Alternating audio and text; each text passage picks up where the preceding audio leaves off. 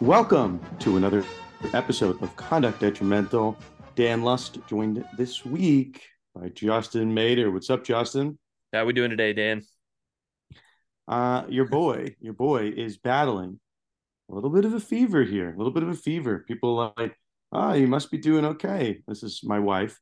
Hey, you're going on court TV, going on law and crime. You must be feeling good. I'm like, no, it's the Michael Jordan flu game here. Um, but we're making it through. I was debating. I'm like, is this going to be the week we don't put a podcast out? And I'm like, no, show must go on. We are here. Uh, so yeah, I've been better, but sports law doesn't take a holiday, so we cannot either, Justin. Yeah, it sounds good. I mean, it's just like, yeah, fevers come, fevers go, but you know, you got to get that rest. But in the end, just keep on keeping on and they'll pass and it'll be good to go. there's a friend of mine uh, in college that used to say, "Sleep when you're dead," and that was his expression. He's like, "I'm gonna work, work, work. I'll sleep when I'm dead." Um, I I am a uh, I'll say I'm I'm somewhat nocturnal. I don't really sleep, and as I when I was younger, I could get away with it, but it's much harder, much harder now. Um, okay, enough with the sob story. On to business. This week we have a story that has transcended the sports law world and it's just really in pop culture. That is the story of Michael Oher, the protagonist, the man who uh, The Blind Side was written about. You got a very interesting legal petition that's out. We're going to talk about all sides of that. We've had a, a couple updates in the in the couple days since the story's been out. The Tuohys have responded. They put out a statement. They put out a statement on top of it. I want to do something with the conservatorship. We'll get into it, but uh, that's our, our lead story this week. Justin, we have you on in particular kind of talk about the fallout and some additional public information that have come out on the uh, Penn Gaming ESPN bet deal. I think when we recorded, the story had just come out, so we want to kind of um, finish that story up, uh, and then at some point here, we'll see if uh, if this is true to form. But Mike Lawson will, I think, will join us for the next part of this episode. We want to talk about uh, Wander Franco, the Tampa Bay Rays player who might not be playing Major League Baseball ever again. Uh, some kind of weird allegations of a uh, sexual nature, we'll say of an underage nature. So people can uh, hear that if they have not been following along. Um, no NIL hour episode this week, as far as I know. So I want to give people an update on conference realignment, what's going on the collective uh, angle, and then uh, our old buddy James Harden. We covered him a lot as he uh, quote unquote put on the fat suit to get out of Houston. Uh, getting some whispers that James Harden's going to be making the the Sports Law Hall of Fame or Hall of Shame once again. Um, okay, Justin, let's start with Michael Oher. Um, I have the background here, but I, I want to get your early thoughts on this. So, what's your familiarity with Michael Michael Oher in general? Just, just um, high level stuff. Yeah, I mean, I've I saw the movie uh back I believe when it first came out, or you know when it hit you know DVDs when that was a thing, uh, and so I had seen the movie and heard about it and had done a little bit. I was a little bit younger when the movie came out, so I wasn't at the point where I am now, where anytime there's a sports controversy or a sports story, I tend to dig deeper into it now.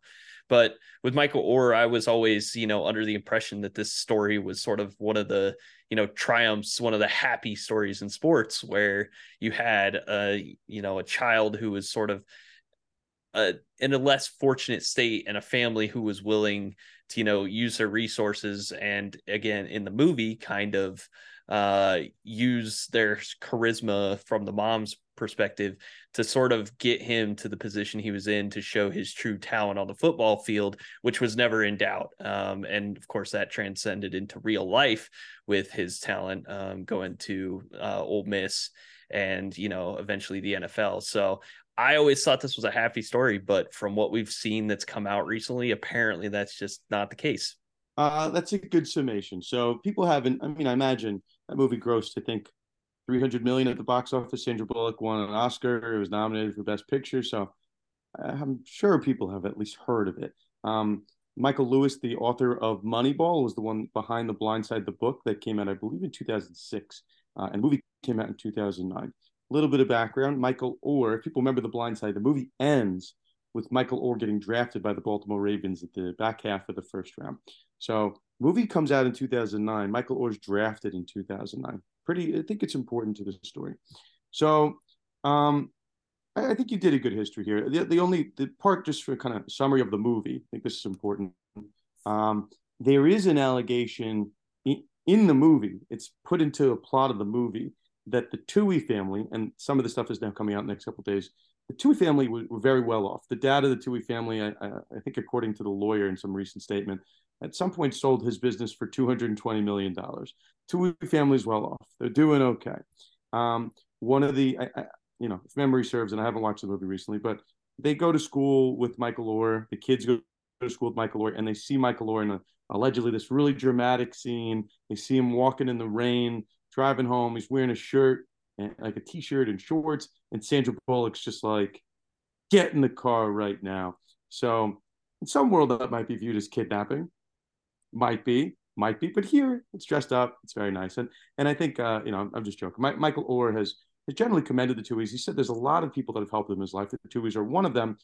The, the movie just really made it seem like the Tuohys picked me up from uh, I was absolutely nothing. I was a complete idiot. I couldn't read. I couldn't write. And they taught me everything I knew. And, and what Michael Oher has been saying in interviews in the past couple days, like, it's not really true. I was able to get myself from point A to point B. And I was, you know, I was the star of plays. I made, a, you know, I made the dean's list at Ole Miss. Like, I wasn't really an idiot. Um, and what he's saying is that the characterization of Michael Oher in the book, in the movie, kind of harmed his career prospects because people thought he was an idiot, um, which wasn't true. But you know, that's how the movie. They wanted to make it a you know rags to riches type story. So why are we here? I imagine again most people have heard of this at this point, but a little bit of background. Michael Oher has filed a uh, a petition in Tennessee. Petition is very interesting. It is not a suit to necessarily say that the movie was fake and not really based on a true story. It is a movie, interestingly, or is it a lawsuit, interestingly, to end a conservatorship over Michael Oher's life. Uh, conservatorship. That's an interesting word. That sounds a lot like the Britney Spears case. Justin, because it is. This is a conservatorship case. And with the conservatorship comes uh, the alleged um, misappropriation or misallocation of funds. And Michael Oher is specifically saying, with respect to the movie, this conservatorship resulted in his family getting paid a ton, sister, brother, mom, and dad getting a ton of money. He got a big old squadouche, zero. And the other part of the petition says, yeah, the, my my mom, my dad, my brother, my sister, the Sandra Bullock family, not actually my family. This conservatorship, I thought I was being adopted, and I was not. So they're not my family. Um, but that's where we are. You can, you know, we can fill in the gaps here. But um, you know, Justin, I'll I'll leave it to you. First thoughts on on this filing. I know it took me by surprise. Yeah, it took me by surprise as well. It was one of those things that I saw, you know, again, saw the movie, thought I knew the story, and the adoption seemed to be sort of a focal point um, that they were bringing him into the family. And come to find out that it was more of like what you said, this conservatorship, which for those who aren't you know, familiar with that term is essentially a you know understanding or an appointment of a guardian that will manage either the personal or financial affairs um, and sometimes legal affairs of somebody who isn't capable of handling those things themselves. And so this sort of conservatorship was has been seen by some. Of course we saw with the Britney uh, controversies as a way to like control somebody. Um, but in the law it's used to try and help the individual that can't really handle those affairs themselves. So it was, you know, a story that seemed to just pop up out of nowhere. But again, as you said, Michael Oher has been going on, um, you know, these interviews and talking about this situation and what he wants from it. And of course, if you saw the filings, you would know um, that he's just looking to end this conservatorship as well. And I don't know where this is going to go. Uh, both sides have been kind of you know, contradicting the other, and there's a lot of issues that aren't resolved. So it'll be interesting to see what either happens in court or what inevitably will just get settled out of court, and we may never know. So let's let's unpack this a little bit. So this is, you know, we do a little bit of the IRAC method. We tell you what the issues are. Um, you know, give you some analysis here. I guess the, the rule, I guess in podcast world, the ruling analysis kind of kind of blendable. Try to give you our conclusion to the best that we can. Um, and for those that don't know what an IRAC method is, that's generally how you're supposed to answer a law school essay exam. Issue, rule, analysis, conclusion. And then there's some psychos that say CRAC. They say conclusion, rule, analysis, conclusion. Those people are psychos. Do not trust them. Um, okay. So, yeah, the conservatorship, people know it from the Britney Spears saga, right? Britney Spears, and again, hopefully the stands don't come after me. I said something about uh, Britney Spears and, and Wembanyama, and I got some weird replies on social media. So like, yeah, I got to be careful here. I, I, I think for the general public, people can see why. And I'm not saying she deserved to be in a conservatorship, but if you just see what Britney Spears is doing on social media, some of the stuff she posts, it's like, eh, maybe she's not mentally fit. Maybe I'm not saying she is. I'm not saying she's not. I'm not saying her family didn't take advantage of her, but you know, there, there was something. Britney Spears shaved her head, went crazy, attacked. You know, she was. I think she was checked into a mental health facility. Don't quote me on that, but I'm. I'm I don't know. I think that's generally the vibe. I have never heard a sniff of anything that Michael Lord has done at all. He's a motivational speaker. He seemed to have a pretty productive NFL career. Was a Super Bowl winner, Pro Bowler. Um, I don't I don't quite know what qualified him for conservatorship. And then you read some of his comments, uh, and it seemed like it seemed as if to say that he was kind of uh, duped into thinking that because of his age, he could not be legally adopted by the Tuohys, but he wanted to have some type of legal relationship with them. So he made them his legal conservators, and he was you know, I, am using the word duped. That's essentially what what um, he's saying. But a conservatorship is very different than being a, a legal adopter, right? Being a legal adopter has some impacts on a number of levels, maybe like uh, wills or probate, right? If you're someone's legal child, that's very different. Being a conservator, that's when you have control over someone's finances. So in the Michael Oher petition, there's an allegation essentially that uh, you know the Tuohys ha- told him he need they needed to be as his conservator to help him with like tuition payments and car payments. And I'm like, I don't know, there's tens of thousands of athletes in the country. I can't imagine like, like maybe a handful have a conservatorship. Like, I don't know, just it's not, it, it's just not really heard of. So that seems odd. Um, you know, but let's talk really here about the financial element. So the lawyers for the Tuohy family and, and um, well, actually, stay here for a second. The Tuohy family, this story's been out for about you know a couple days at this point. The have said, you know what, we're going to end the conservatorship. It's not going to exist anymore. Um, and there were there seems to be no evidence, at least as far as I can tell, that the Tuohys used the conservatorship to kind of siphon off his NFL money. I think the allegations with respect to finances are solely restricted to the movie deal. Mm-hmm. Part of this movie deal is interesting. And the Tuohys, again, I'm not going to, I'm just telling you what's out there. I think they gave a kind of a guarded statement like, we only got a little bit of money. And then the next statement's like, well, we got, you know, he got exactly what we got, a hundred thousand. And it's like, you know, so as of right now, we don't have the specifics. They're not opening up their books for everybody to see. But I mentioned books and records and accounting and statements and audit. You could very easily get to the answer of this case. I, I you know, I, I, put this answer, I put this out on social media. People like, Dan, you do know that movie audits and movie accounting is very hard to do. And I'm like, not really concerned with how much money the movie made. I'm concerned about how much money the family members made relative to Michael Oher. I think that could be relatively straightforward. Um, you know, that's going to be the heart of this case. That's going to be the heart of whether Michael Oher's paid his fair share of, of the profits, why, you know, his siblings might have got X or Y and he didn't get it.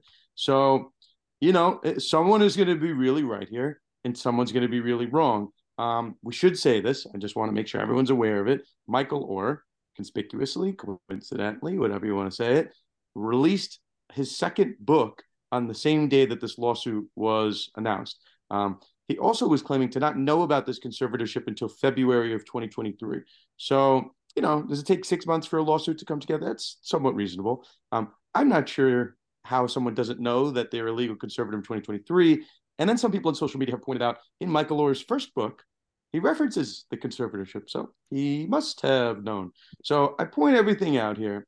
Um, but that's where we're at. That's where we're at um, as of today. Michael Oher has not responded to the Tuohy's kind of various comments uh, at this point that the ending the conservatorship, that they're, um, you know, that they were the Oher was paid his fair amount.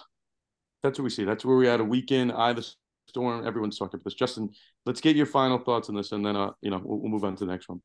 Yeah, the only thing I can think of that might make this whole lawsuit make a little bit of sense is that Michael Oher might have known about the conservatorship, but didn't know exactly what all that entailed or how that was affecting him. Good call. Um, that's a good that, point. Because that is one thing that I that all the time. That's that's the reason that lawyers exist because people think that they know a term or they think they know what is happening in some sort of legal position that they're in, but they don't fully understand how it will you know affect them uh, either financially or legally to the point where they then realize oh i need to get out of this or this needs to change in some way. Um, you know you see this all the time with contracts with provisions that people completely just misunderstand uh, but in this case it could just be that the powers that the family had over him uh, he was just not aware of it. So again we'll see. It could uh, could be one of those things that floats under the radar and a settlement happens, or it could be something that keeps going in court. But I guess we'll have to find out. Reminder podcast sponsored by Themis Bar Review, top bar prep company in the galaxy. Use Themis for your bar prep, your MPRE, and really just feeling confident in life. Themis is the best. Podcast also sponsored by Better Edge, the social betting platform. Ooh, guys, I uh, we might have a scenario where Better Edge might do a partnership with uh, my streaming show, the Sports Better Court. So stay tuned. Uh, there might be some ways to wager on the action of Sports Better Court. Uh, and if you haven't seen Sports Better Court, check us out on YouTube. Okay. Let us uh, move on here. Oh, who is that? Mike Lawson joining the podcast. Mike. What's up, Dan? You ready for this? I'm ready. Dan, what's up? What's up, Justin? How we doing? Mike's a Mike's a VIP. He's kind of in now. He's got doctor's appointments. He's got golf. We got Mike for a very crunch time here. No, no NIL hour episode this week, Mike. Next week. Next week. Next week. I will. I think we'll cover the college stuff. We'll see how long we can get you for. Okay.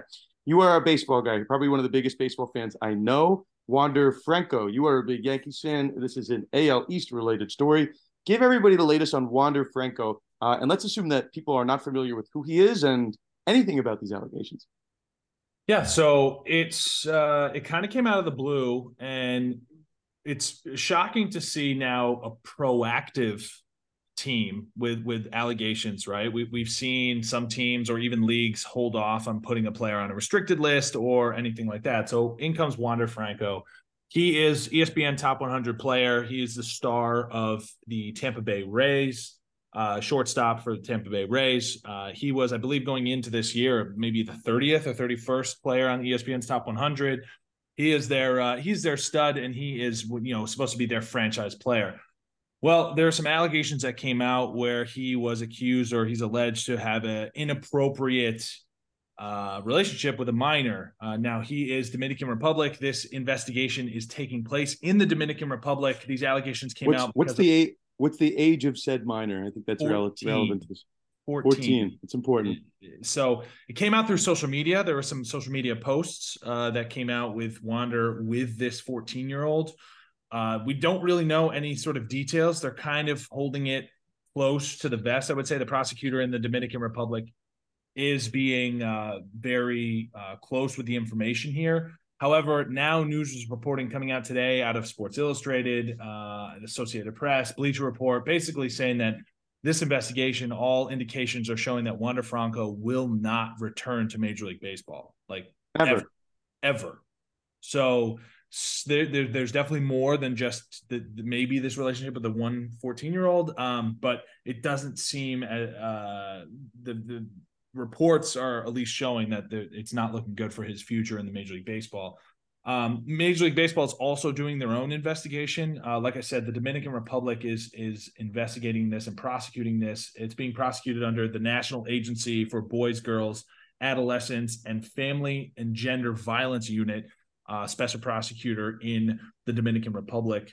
Um, it, it's it's very sensitive here and and there's no you know no real way of knowing because there's a minor involved. We're not going to know too many details here but the the story is he's on the restricted list. He's not returning for at least the rest of the season and potentially for the rest of his career. Um just one quick note here. Um restricted list right now uh, and i'll see if anything changes. I think the report from espn is that he's being paid for the time being uh, I think I think his salary is something like two million dollars for the year. So we'll see what they want to do with him. But it's a similar it's a situation. Um, you know, I, again, I don't want to draw comparisons, but um, I think if people know a New York Giant, uh, former New York Giant, uh, Lawrence Taylor, another allegation of someone that's with someone of underage, and you know, people can make whatever excuses they want in terms of, hey, I didn't know, or and I don't know what this Wander Franco is saying this, but you know, I didn't know. I was they misrepresented how old they were. You know, generally, and I'm not sure what the law is in you know in Dominican Republic. But United States doesn't really matter, right? Statutory is statutory. Um, someone could tell you that they're underage, and or someone could tell you that they're of age. But if it turns out legally that they're underage, doesn't really matter what what they thought of fake IDs. Um, but here, Mike, you know, and this is why I asked you the age. Fourteen is different. You know, I, I don't know. I, I don't want to I don't want to make gen- generalizations, but like 14 is a number that I think has alarmed a lot of people. This is not like a you know a, a one month cutoff or something like that where it's like oh maybe.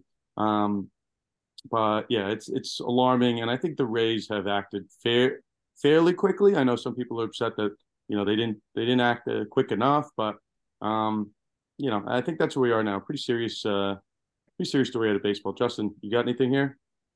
Yeah, I know people had said that they were a little disappointed in the you know speed at which the Rays kind of reacted to this but at the same time at first it was just kind of this story that came out. It was a lot of allegations um, you know a lot of jokes were being made which i always hate to see uh, when that sort of scenario is involved.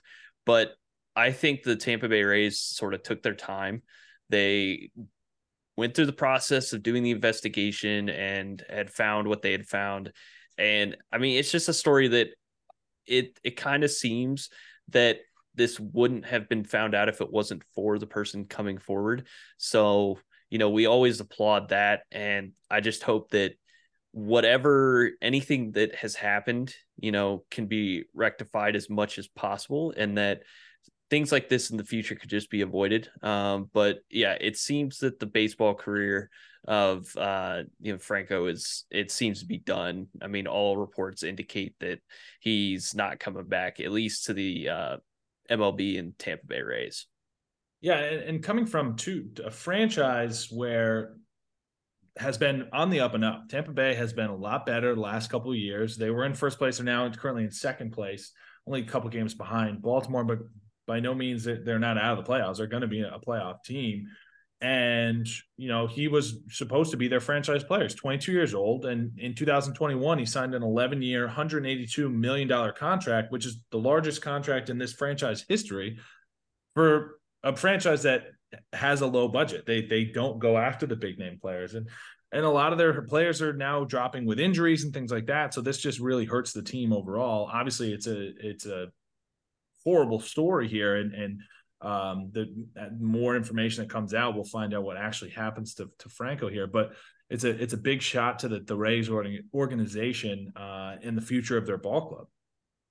Okay, I think we can end it there on Wander. Mike, we'll let you out of here. Um, okay, so let's go next to the world of college sports. As we sit here today on August 17th, I think we talked about conference realignment on our last episode we didn't talk about uh, kind of the latest, and not not a huge update, but I just want to kind of flag some things for some people. Um, so in this Pac-12 exodus, we still have some sleeping, you know, some sleeping parties here.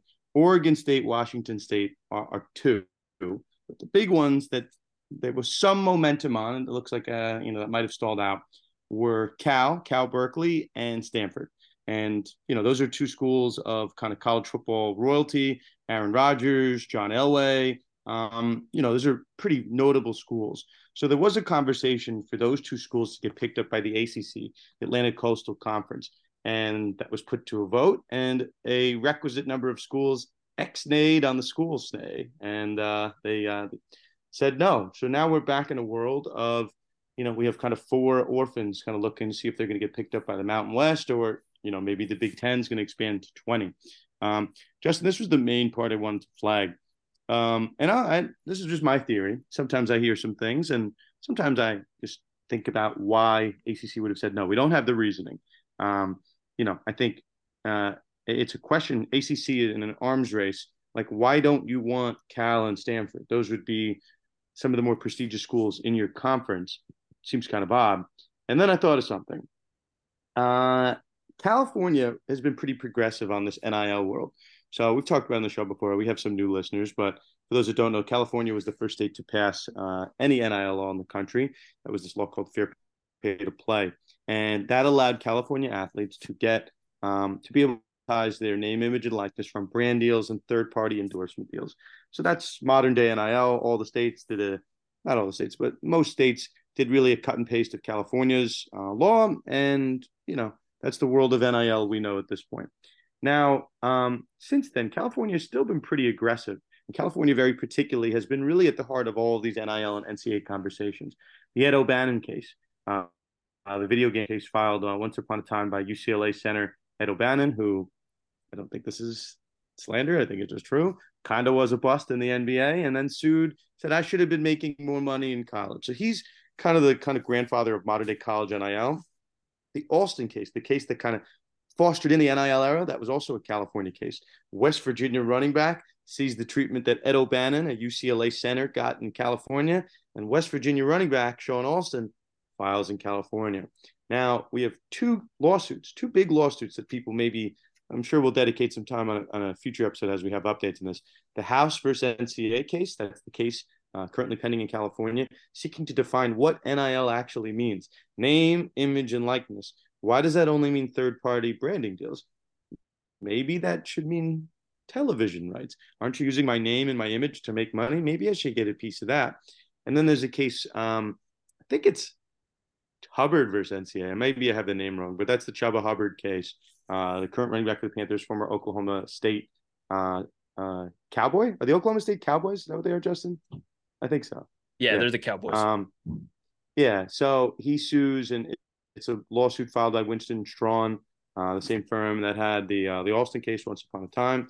Um, but they're basically suing for back pay. Like you owe us all this money from the past. So Chuba Hubbard's a running back that was pre NIL, looking for for money uh, that he should have got. So okay, I laid out a lot of things why California might be important. I'll give you one more. California has now proposed twice a state statute that would allow for revenue sharing between the athletes and the schools. It wouldn't just be about brand deals, third party deals, which don't take money away from the school, just a new deal for, for athletes. Um, this would take money out of the school's pocket, split the television pie, and give a little bit to the athletes. So, once upon a time in 2019, when Fair Pay to Play was passed, all these administrators across the country said, well, good for California. We're not mm-hmm. scheduling any games with California. We're not going to give them any non conference games. They're going to get an unfair advantage, and more athletes are going to go to their schools. And we hate California. Sucks to suck, California. We are, we hate you. And people like myself, I'll give myself a little bit of credit. It's kind of said, well, it kind of sounds like a group boycott, guys. Might want to be a little bit careful by saying that because that seems not the greatest. Where you get that message from the NCAA. So everybody calm down, right? But now we're in 2023. That's four years have passed, and we're kind of kind of getting to a world that if California continues to be very aggressive on these laws, they keep trying to propose legislation which is of a revenue sharing component. Question is like, are any of these ACC schools worried that a Stanford and a Cal, they they might be a very different school? Maybe there's some avoidance on California schools. Uh, I'm just saying. I'm just saying. I don't know. But if I was a lawyer representing the ACC and I was considering those transactions, I'd bring it up. I'm not sure if it's the first point. I'm not sure if it's the second point, but I would certainly say it. Uh, Justin, I don't know. What do you think? Do you think my theory is absolutely batshit crazy, or maybe something to it? I don't think it's crazy. Um, that's definitely not the theory that I had, but I wouldn't doubt it. I do know that California has always been the forefront of pushing uh, college athletics to its new state. I mean, like you had described with NIL, they were the first one to really push forward and to say, we want uh, the students to have their name, image, and likeness. We want them to be able to be paid through these sponsorship deals. And now they're bringing forth the, uh, you know, the ability for them to make money in other ways. And so, and it, we'll see what happens when it comes to those cases that are pending. Uh, but my theory when it came to the ACC saying no to Stanford and Cal more had to do with their football programs. I know that you had mentioned that they've had some notable names come from their programs, but when it comes down to it, the football teams themselves, I just don't think were enough for the ACC to bite.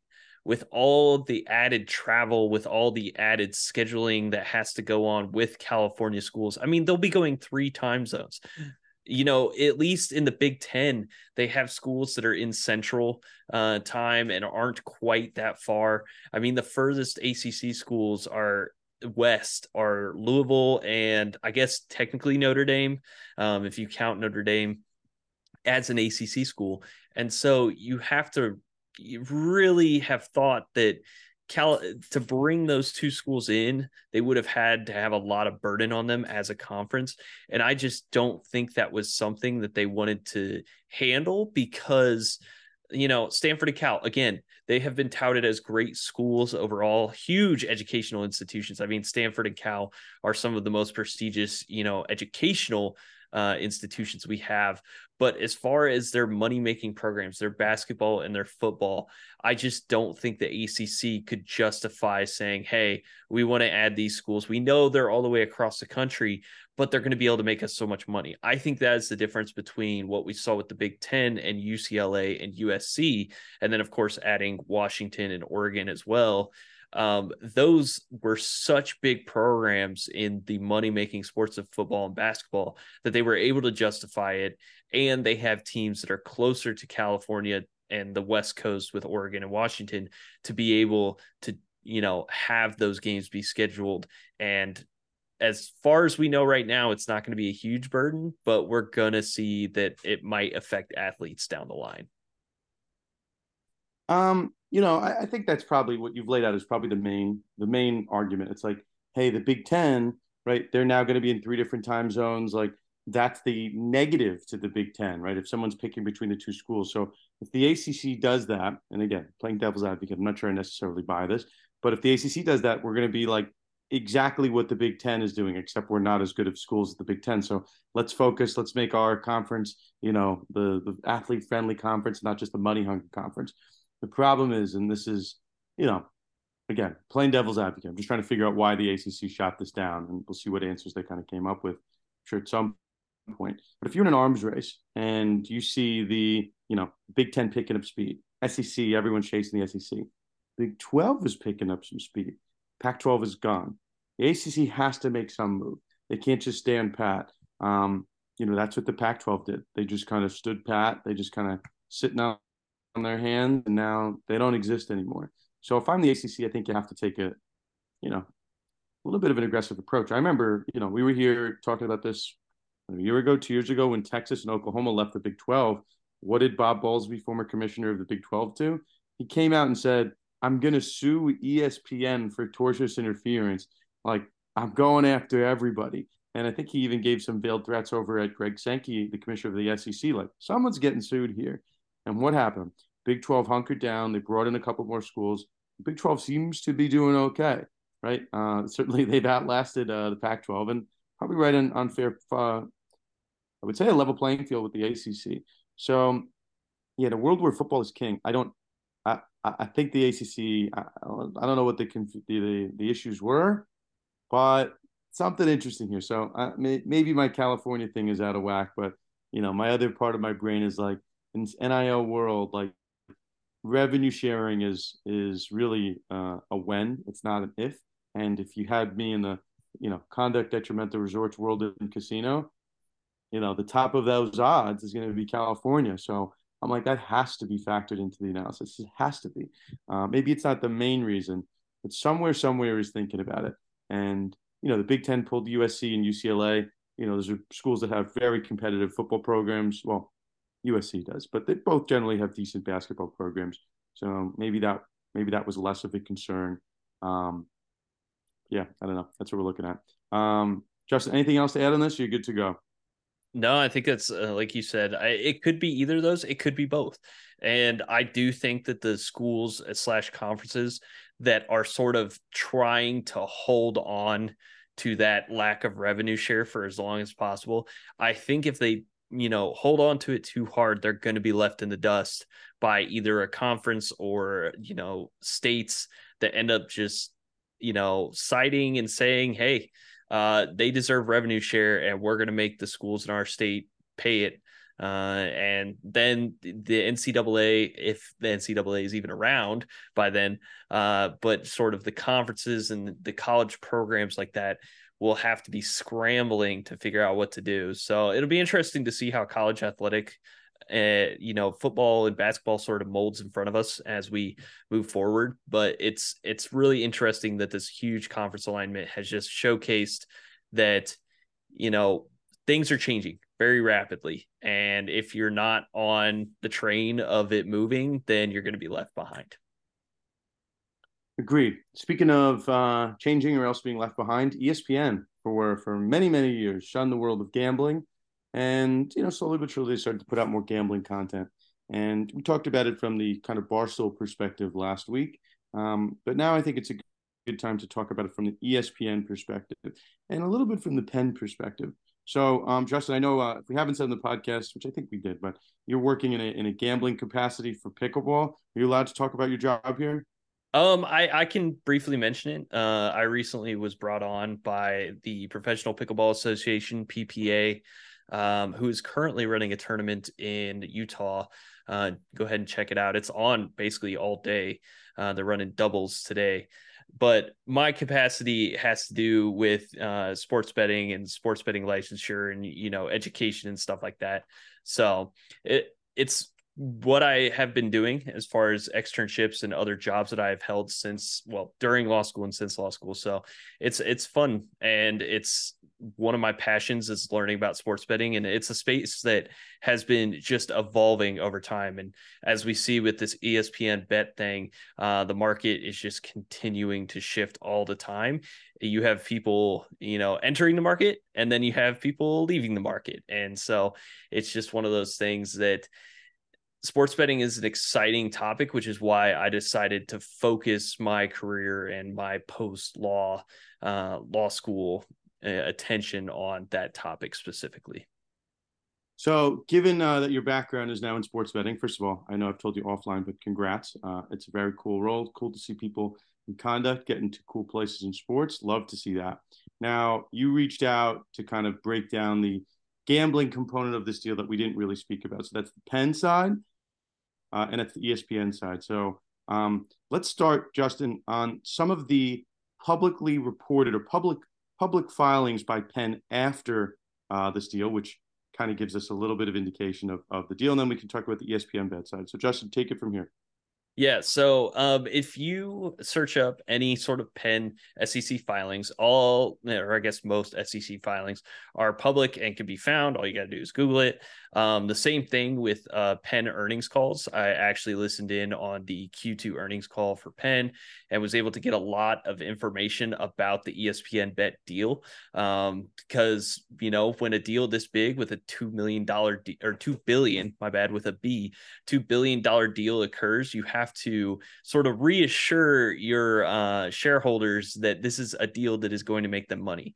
But with the SEC filing, the biggest one that connected Penn to Barstool was a filing that essentially stated that Penn would be taking an $850 million loss as a result of selling uh, back Barstool to Dave Portnoy for the reported $1. Um, again it, the the filing's a little bit more you know in depth than that. Of course they've got tax write-offs and stuff that is the reason that they have sort of you know should first push this filing.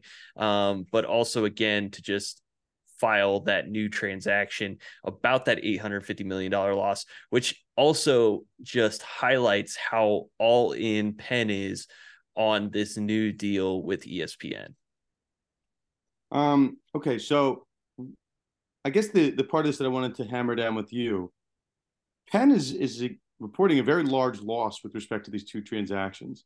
Uh, is that an alarming number? I'm not quite sure what to make of it. Maybe uh, may, maybe you have some insights here. Yeah, so the sports betting market is huge. Um, I think worldwide, uh, bettors yearly hit the trillions mark uh, as far as you know influx of money is concerned. And with Penn here, they are realizing that uh, they have to offload the Barstool brand. Unfortunately for them, they brought on Barstool to be their sportsbook brand, and through you know multiple uh, controversies that they ran into with regulators, uh, they came to realize that Barstool was not for them. Barstool, as a brand and as a company, um, I believe this is what Dave Portnoy said, but they couldn't be in a regulated industry. Uh, and that was true. And it just wasn't a match that was meant to be. But Penn decided that they were going to bite on this ESPN bet venture and partner with the worldwide leader of sports to bring this new sports book to the highest it can be. Um, and if you lo- listen to what Penn is sort of saying when it comes to this, that this $850 million loss is only a byproduct of the revenue that is to be generated from the ESPN deal. Um, they were talking about that the earnings would just be astronomical year to year. And of course, they have projections out to like 2028 about what shareholders could see um, in their earnings. And they highlighted the fact that their fan base and the user uh, base is just going to be huge. I mean, with ESPN, they highlighted that they had 370 million social media followers, 100 million unique monthly visitors to those uh, social media sites, and then the 25 million ESPN Plus subscribers that are already there. And they're hoping that this sort of entrance with ESPN is what can turn them around and again make that 850 million yes a loss but in the end it's a necessary loss to be able to um, you know cut off the barstool name bring in espn and then make sure that they have a very competitive sports book in the market. Um, okay so let's turn to the other component of this. Like you know and me i'm not a i mean i'm a recreational sports better but i'm not really in the weeds of the sports betting legal side but like you know, from a see a market share component, it's like DraftKings, FanDuel, and then everybody else. And I think what Penn tried to do is let's take Barstool, let's be a close third, right? Let's see as close, mm-hmm. close as we can get. And certainly, you know, that it, it helps if you are licensed and you get a license in, in more states. But, you know, the Barstool brand is a controversial brand. And I, you know, I'm a I'm a consumer of, of Barstool products. I listen to Barstool podcasts, follow them on social media, all that stuff. But like I, I see why people, you know, find them to be controversial. And these betting regulators in various states have taken that controversy to kind of slow down um, you know, their viability in certain states. So I think Penn took a gamble that uh, you know, like let's take this brand and let's let's see where it can take us in this betting world. But I don't think the returns were quite what Penn expected. I think it was it was a good partnership by and large but it is no comparison to a brand like ESPN. ESPN is all sports all the time. Barstool's a lot of things, right? Certainly Barstool Sports, that's what they're mainly known for. But if you read the comments on on any Barstool social media post, it's like, remember when Barstool was just sports? Like, let's get back to the sports. Like, you know, so uh, Barstool's kind of moved away from that. They're more about content and comedy and um, know, they do a lot of different things, but it's not pure sports. So ESPN is pure sports number one. They're significantly bigger than Barstool number two. And then number three, they are not mired in controversy. There have been edicts that have gone out on ESPN like, do not be political. Please don't be political. And, you know, that's why you see, and we're not going to cover it here, but Sage Steele leaving ESPN, she doesn't feel like she can um, exercise her First Amendment rights being an employee of ESPN. But that's what ESPN wants to do. Um, so, again, we're not here saying what's good or what's bad. We're just saying ESPN has tried to kind of tone down its personalities, whereas Barstool ramps up their personalities in a very different way. Uh, Dave Portnoy interviewing, uh, you know, former President Trump. Now that's that's probably going to alarm some people, and maybe you don't want to be associated with that if if you're some states. But um, you know, uh, I guess Justin, I'll leave this to you here. Um, the viability of ESPN Bet. Um, uh, I guess I can ask you to make a prediction, but do you think ESPN Bet is going to be that much more of a success than than Barstool Sportsbook? So, do I think it'll be more successful than uh, Barstool Sportsbook? Yes, at a certain point. Um, I you know in doing my research you come across two different arguments. You have the, you know the argument against espn bet succeeding and then the argument for. And the argument against is just that you know this has happened before. Um, and I didn't even know some of these sports books existed. Um, there was apparently a sports book that was with Sports Illustrated. There was a sports book associated with Maxim. There was a sports book. Of course, we had the Fox sports book, which is just now shutting down. And then, of course, Penn had Barstool. So we've seen these sort of sports media agreements and partnerships between the sports betting companies as trying to use that branding to elevate their own sports book and it just not work. However, I do think ESPN is different.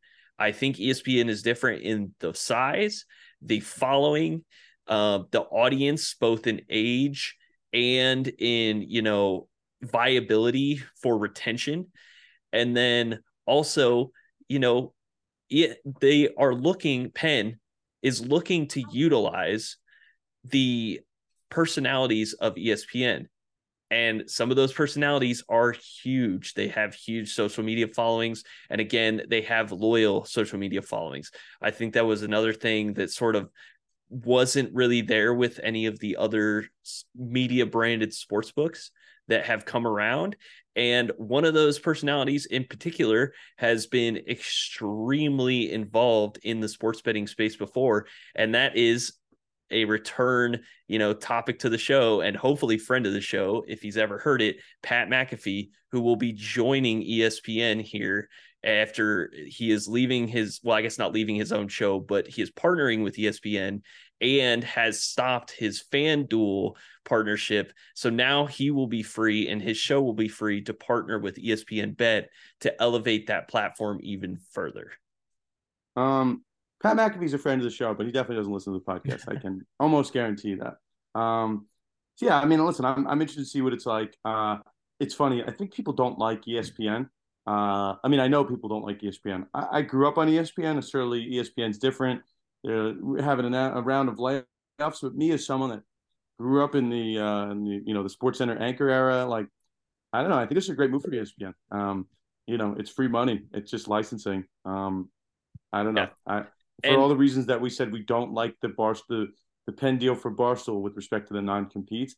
It's the reason we like the deal for ESPN because they're tapping into that gambling money, which is a huge source of revenue. I mean, I don't know. I don't know how much more time we should spend on it, but I I I like I think it's one of these rare win-win wins. Yes, there's parts of the deal I don't love for Barstool, but for Dave Portnoy, no brainer. You pay one dollar to get back 100% of your company. You get to keep the check that Penn wrote you to get 100% of the company in the first instance and then you get it back for one dollar.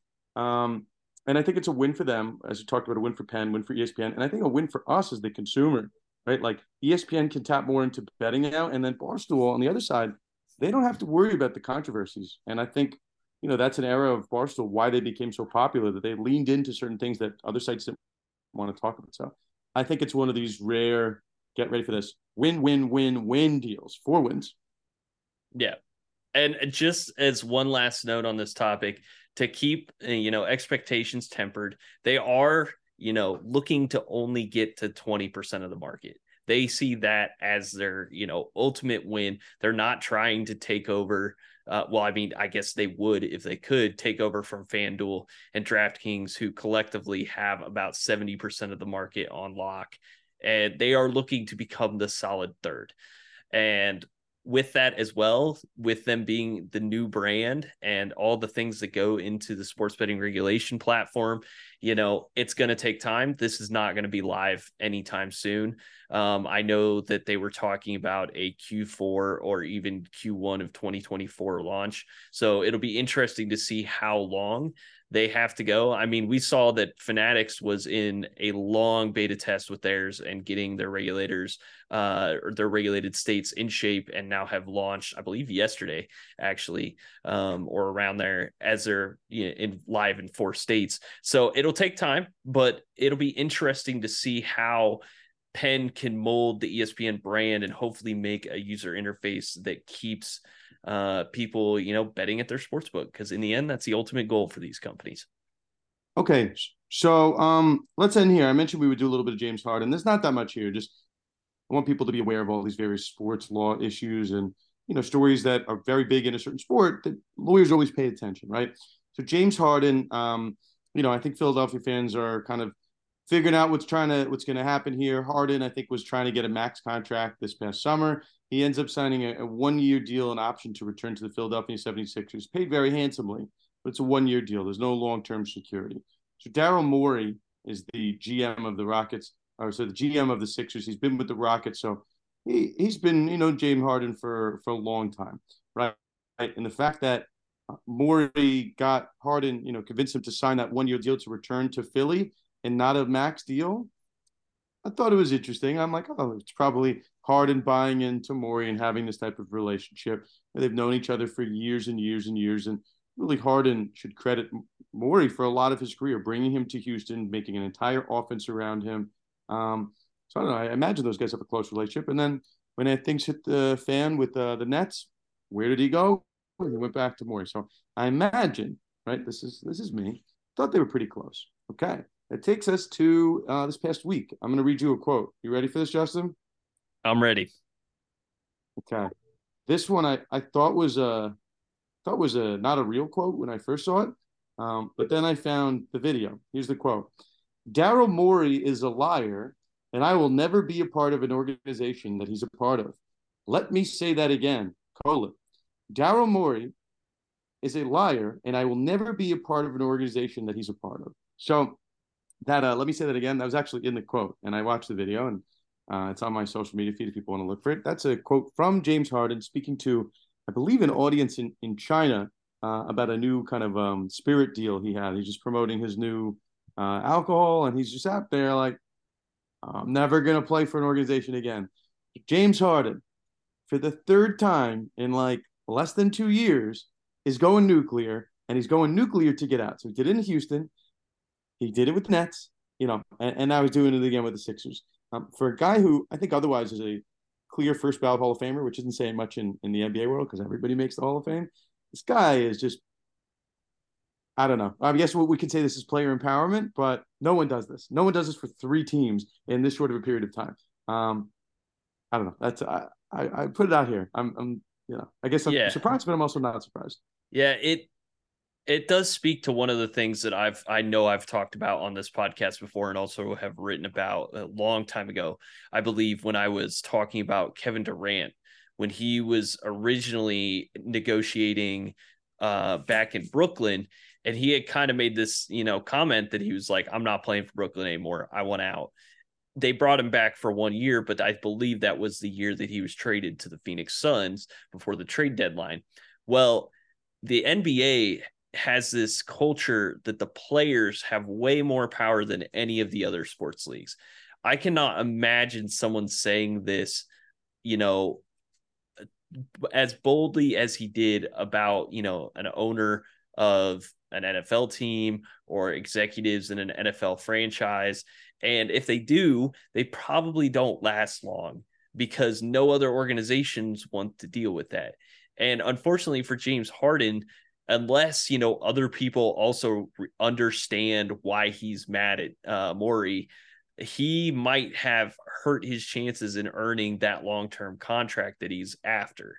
So, and you know, it's it's definitely one of those things that you do have a little bit of player empowerment, but at the same time, you know, is he hurting himself with these comments? Is he hurting his chances to make money to play in the NBA? Um, you know, I guess we'll just have to see. But apparently, like he said, I don't think he'll be playing for the 76ers. Um, the reason that this is a, I want to say legal topic, calling someone a liar, um, people might think like, is that uh, you know slander? Could that be defamation? Um, Justin, as we said, I mean, I want I just want to give people bullets, right? Things that people could take away. Well, this is a very heavy podcast. I listen to a lot of um, choose my words wisely here. I listen to a lot of dumb podcasts and I get a little bit of break from the legalese that we deal with. You know, this is a pretty smart podcast. So I hope this will people find their happy medium in terms of listening to dumb podcasts and smart podcasts. Now, I want people to come away with one thing. The main thing that we've we taught our listeners over the years to come away with from defamation, right? Um, I guess twofold. You need to say actionable facts. You can't if you're just giving your opinion on someone, right? It's not really actionable. You need to say that so that Daryl Morey, uh, you know, like for example, this is hypothetical, so no one can yell at me. Uh, got a DUI and killed two people in a DUI incident. Like that's factual. And there's no opinion that's being rendered there. It's factual assertion. Now, a liar, this might surprise some people. The case law is kind of split exactly what a liar means. Is that an opinion? Is that a factual assertion? Right? If you certainly said, if you said Daryl Morey said that if I signed a one year deal, he would trade me to the Los Angeles Clippers, that's no longer an opinion. That's a factual assertion. A liar is like, eh, kind of somewhere in the middle. Now, let's assume for purposes of this argument, right? So, number one has to be factual assertion. Number two, let's assume that this was a factual assertion, which I'm not really sure it is. James Harden has always got at his back, right? That the truth is an absolute defense. So, you know, I don't know what Daryl Morey told James Harden. I imagine he told him something. Those guys have been very close for a number of years. And all of a sudden, James Harden is now demanding a trade from the organization, demanding a trade from a Daryl Morey organization, which, yes, he has done in the last three years, but with the Rockets were post Daryl Morey. The Nets was not Daryl Morey, that he actually has to get traded to a Daryl Morey team.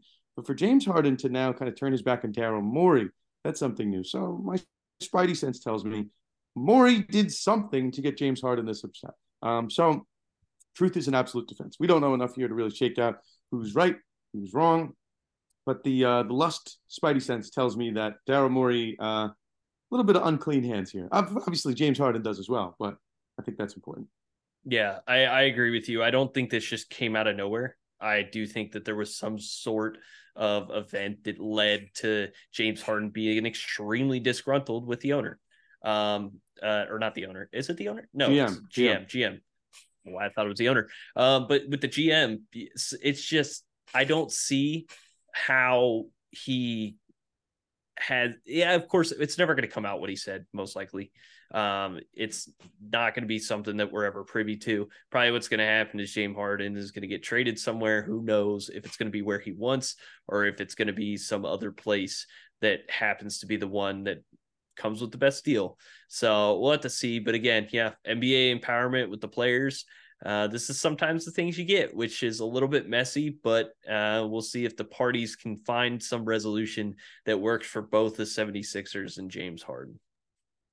Uh, good place to end it. Good place to end it. So um, I'm going to leave with this. So uh, I mentioned at the beginning of the podcast, your boy is is very uh, is a little under the weather, and if you hear some background noise, that is uh, my children uh, screaming because they can't play with daddy. So I got to wrap. Got to wrap before kids get mad at me. Um, I love my kids; they're the best. So I gotta I gotta do some business here. But before we do this, because your boy has been sick, I've been uh, cooped up. I have been able to sleep and uh, not not doing the best, but you know I take my time. I get to watch a lot of documentaries. I got two for you, Justin. Two what to watch for is um, one. I imagine uh, people will know I'm, I'm about to recommend this. Uh, I just watched uh, Hall of Shame, which is the latest in the Untold series, uh, coming on the back of the Johnny Manziel doc on Untold, which everybody in my life was talking about, which that one seems to have perforated the. Uh, did I say it right this time? Perforated. Uh, proliferated. Proliferated. Oh, keep this one in. I, will I'll teach myself. seems to have proliferated the world of um, sports. Everyone's talking about Johnny Manziel doc. So watch that if you missed our last episode. But the other one, um, Hall of Shame, is kind of the Balco documentary. It's the story of how um, you know, the, the laboratory behind the Barry Bonds uh, steroids case, really what went on behind the scenes, the IRS investigation. Um, I think it's really good. Um, and there's a lot of sports law components, obviously, because there's a federal investigation, there's a 42 count indictment. Um, I think it's really interesting. I don't want to give any spoilers. My other one, Justin. Um, so that one, you got to watch it. Sports law. It's fantastic. I really do. That's on Netflix on the Untold series.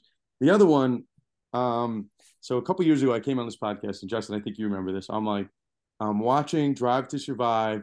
This is the greatest show of all time, and I fell in love with a sport that I didn't really know anything about. Uh, um, but the way they told the stories, I got to catch up on like, you know, I don't know, ten years of history on Formula One, and got to see all the storylines and all the champions, and I learned a lot about the sport, and I, kind of fell in love with it. But watching Drive to Survive taught you a lot about Formula One. Um, I watched. I came across it on HBO. I guess it's now Max. But uh, I watched the Shaun White four part uh, docu series. You know, I, I used to snowboard once upon a time. I'm not like a X Games Olympic snowboarding guy, but I know who Shaun White is. Everybody knows who Shaun White is. That documentary, I guess docu series, four part docu series. Um, do I want to admit this on the podcast? I'll admit on the podcast. By episode four, your boy was getting a little bit choked up here. It was pretty emotional. Shaun White, very decorated guy, family man. Um, I I will recommend that as high as I've recommended any anything on this on this podcast. So Shaun White, I don't even know what the name of it is. Just look up Shaun White on Max. Uh, it was really good.